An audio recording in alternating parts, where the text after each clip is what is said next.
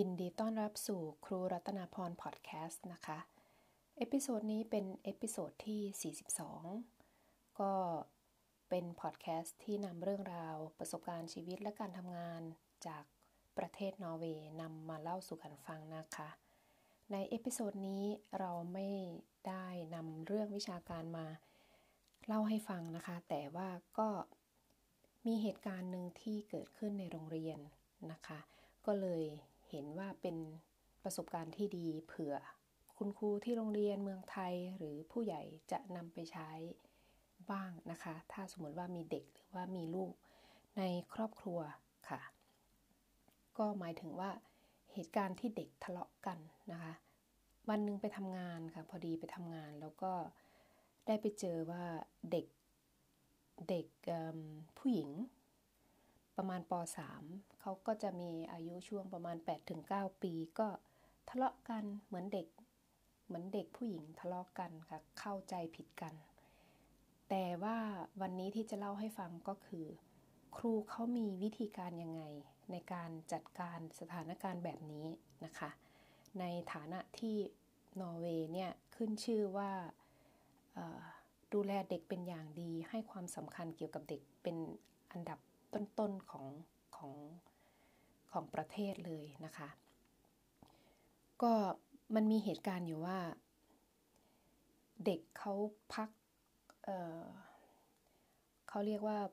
friminutt ก็คือพักเบรกช่วงประมาณ 10 นาทีนะ10 นาทีช่วงระหว่างชั่วโมงต่อชั่วโมงนะคะ พอเด็กเขาเรียนไปได้ 2 ชั่วโมง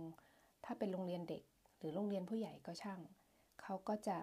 ปล่อยให้เด็กออกมาพัก ให้มาสูดอากาศเย็นๆ แล้วก็เพื่อจะได้เด็กได้รับอากาศดีๆ แล้วก็เข้าไปเรียนใหม่ อันนี้คือ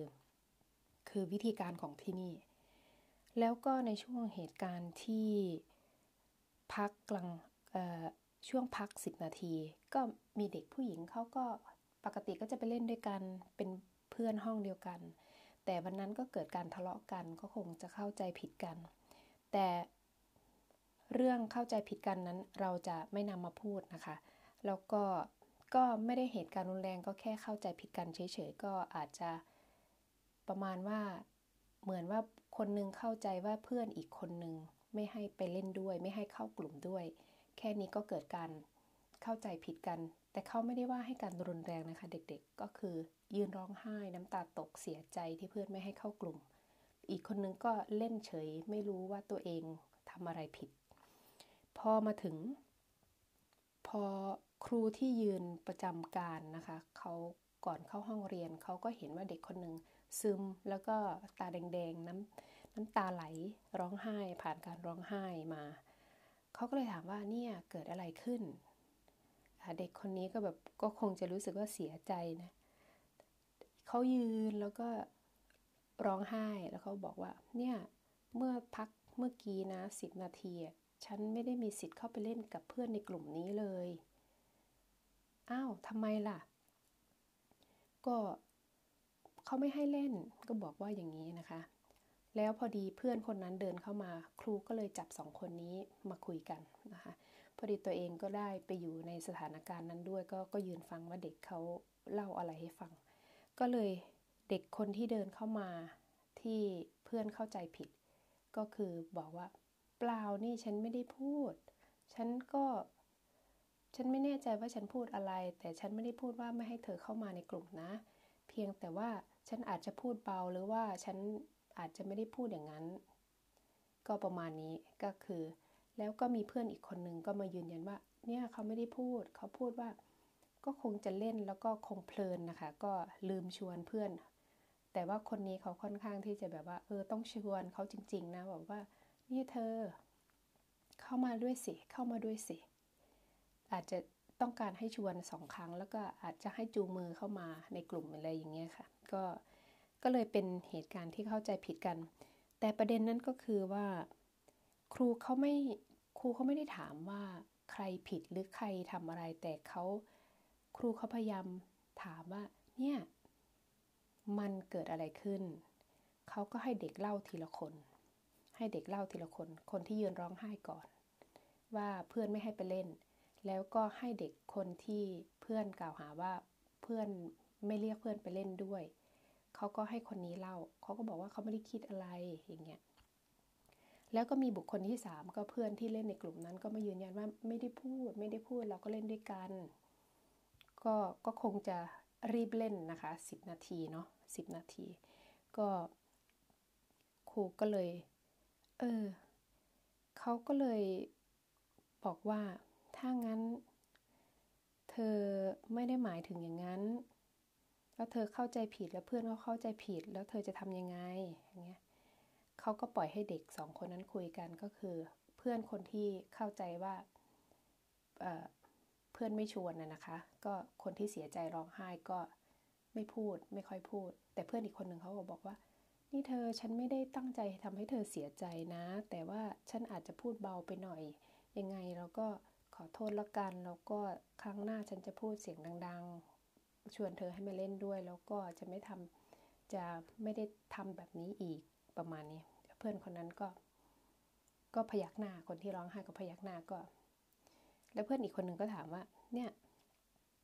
เราก็เป็นเพื่อนกันได้ใช่ไหมก็พยักหน้าให้กันอีก ครูก็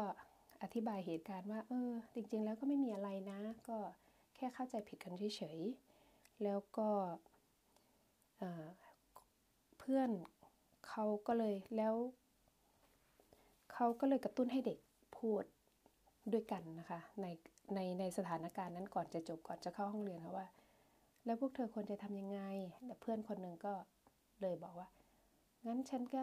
กอดเธอในฐานะที่เป็นเพื่อนโอเค กอดกันรักกันเป็นเพื่อนนะคะ ก็คือก็ทำให้เหตุการณ์นั้นผ่านไปด้วยดี ก็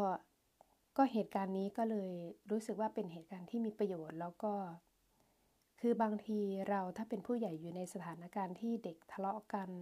ไม่ว่าคุณจะเป็นครูเป็นผู้ปกครองบางทีก็